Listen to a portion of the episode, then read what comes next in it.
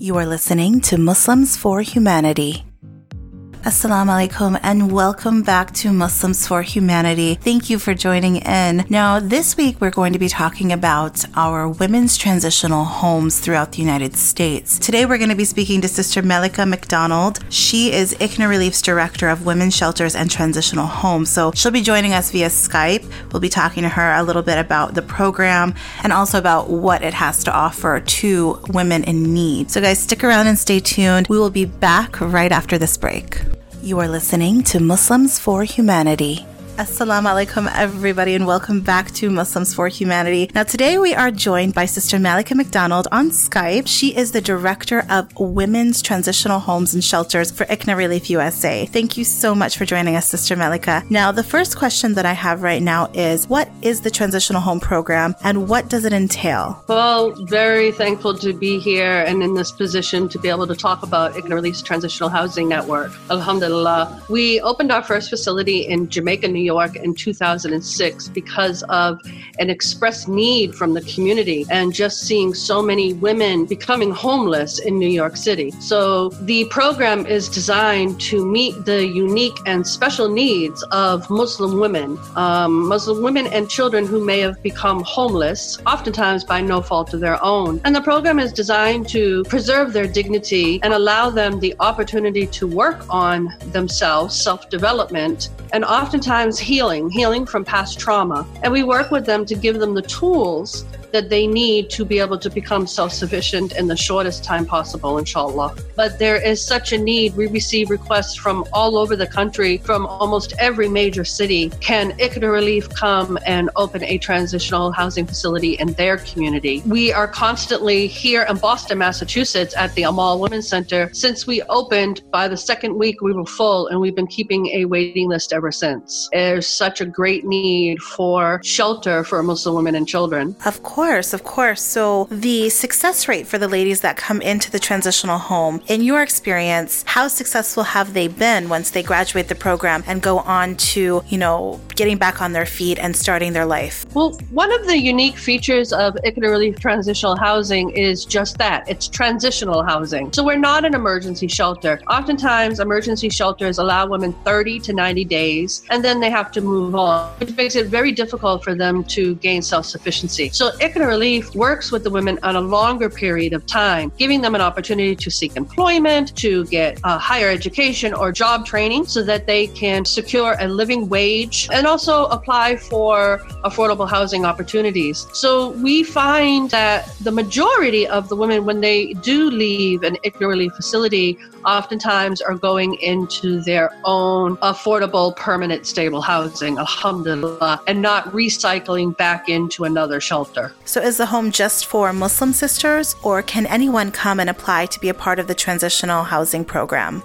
The transitional housing facilities are targeted towards Muslim women, although we provide housing for anyone that is in need. We feel this is our responsibilities as Muslims, especially here in America, and contributing and giving back to society. We have an obligation to serve anyone that comes to our doorstep. So alhamdulillah, we find that the non-Muslim or women of other faiths that come to our facilities truly enjoy their time here because they find it to be a safe, clean environment that they don't often find in public shelters. We have Muslim women who have come here from public shelters and say that there's nothing that compares to an ICNA Relief facility in terms of safety, cleanliness, and then just not being exposed to some of the things that go along with public shelters due to funding cuts in the government. We find in public shelters there's a lot of people who suffer from addiction, whether it's drugs or alcohol, but also a huge increase in people with mental health issues. So many of the public shelters are just not a safe environment for any woman, let alone a Muslim woman. So we really feel, alhamdulillah, that through our program, we are making a difference in the lives of the women that we serve. So if there's anybody interested in opening a women's transitional home or shelter through ICNA Relief, how would you guide them and what would the first steps be?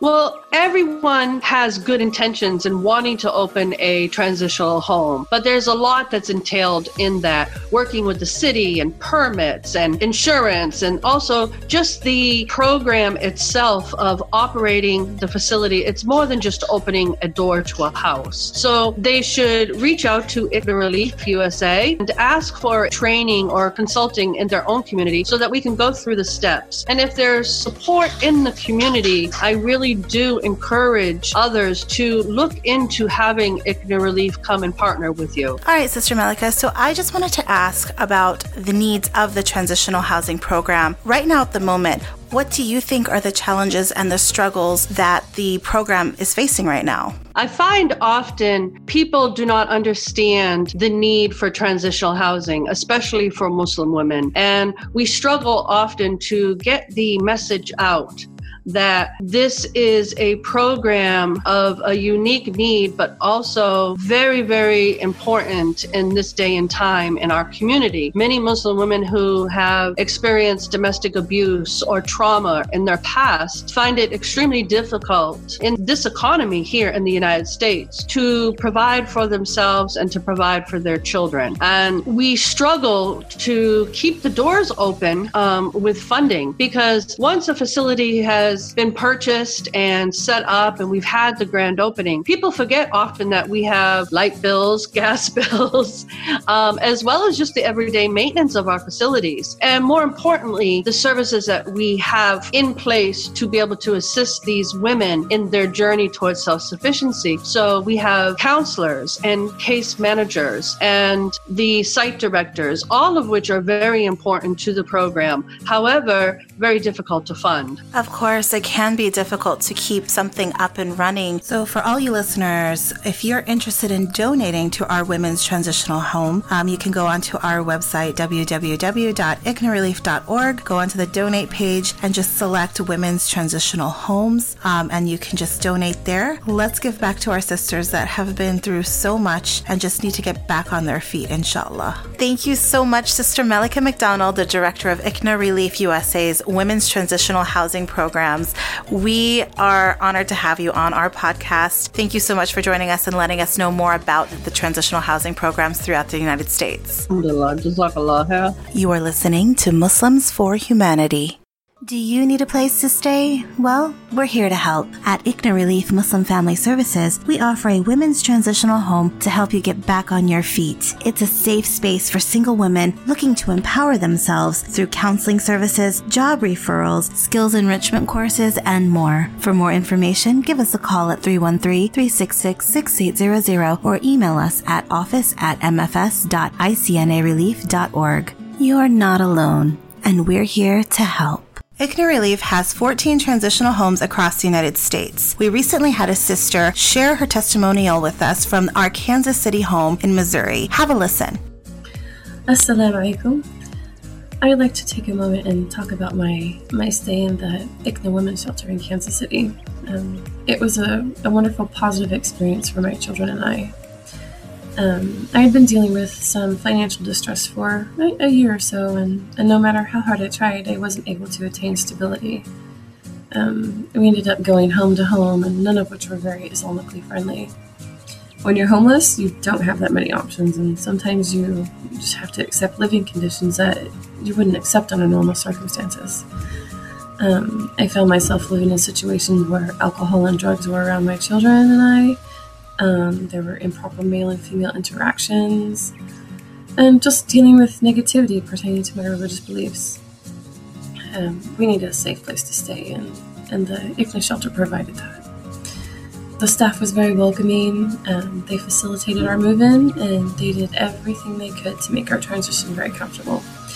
We had our own beds to sleep in, we had clean bathrooms and food to eat, all while adhering to Islamic standards. The other residents staying there were also wonderful. We each had our own unique struggles, and many of us shared the same religious beliefs. Even the non-Muslim residents were very Islamically friendly. It was a wonderful shared living experience. Shortly after my arrival, we had meetings to discuss goals and ways to achieve the goals that we had set. We talked about things like my income and how much I needed to save from each paycheck, the cost of living in different areas, transportation costs, food, things like that. And I was also informed of programs to that were available to help people such as myself. My stay in the shelter was approximately 4 months, and in those 4 months I was able to get a working vehicle, and I got a job, and I was able to save enough money to move out on my own. The ICNA shelter was a lifesaver, and without their assistance, my children and I may very well be living on the streets right now. We thank you so much for joining in and listening today, and inshallah, have a blessed week. Until next time. Assalamu alaikum. You are listening to Muslims for Humanity. Don't forget to follow our Instagram and Facebook page at ICNA Relief for exciting news and updates, as well as upcoming events. If you would like to donate to ICNA Relief or to any of our programs, please visit www.icnarelief.org and click on Donate.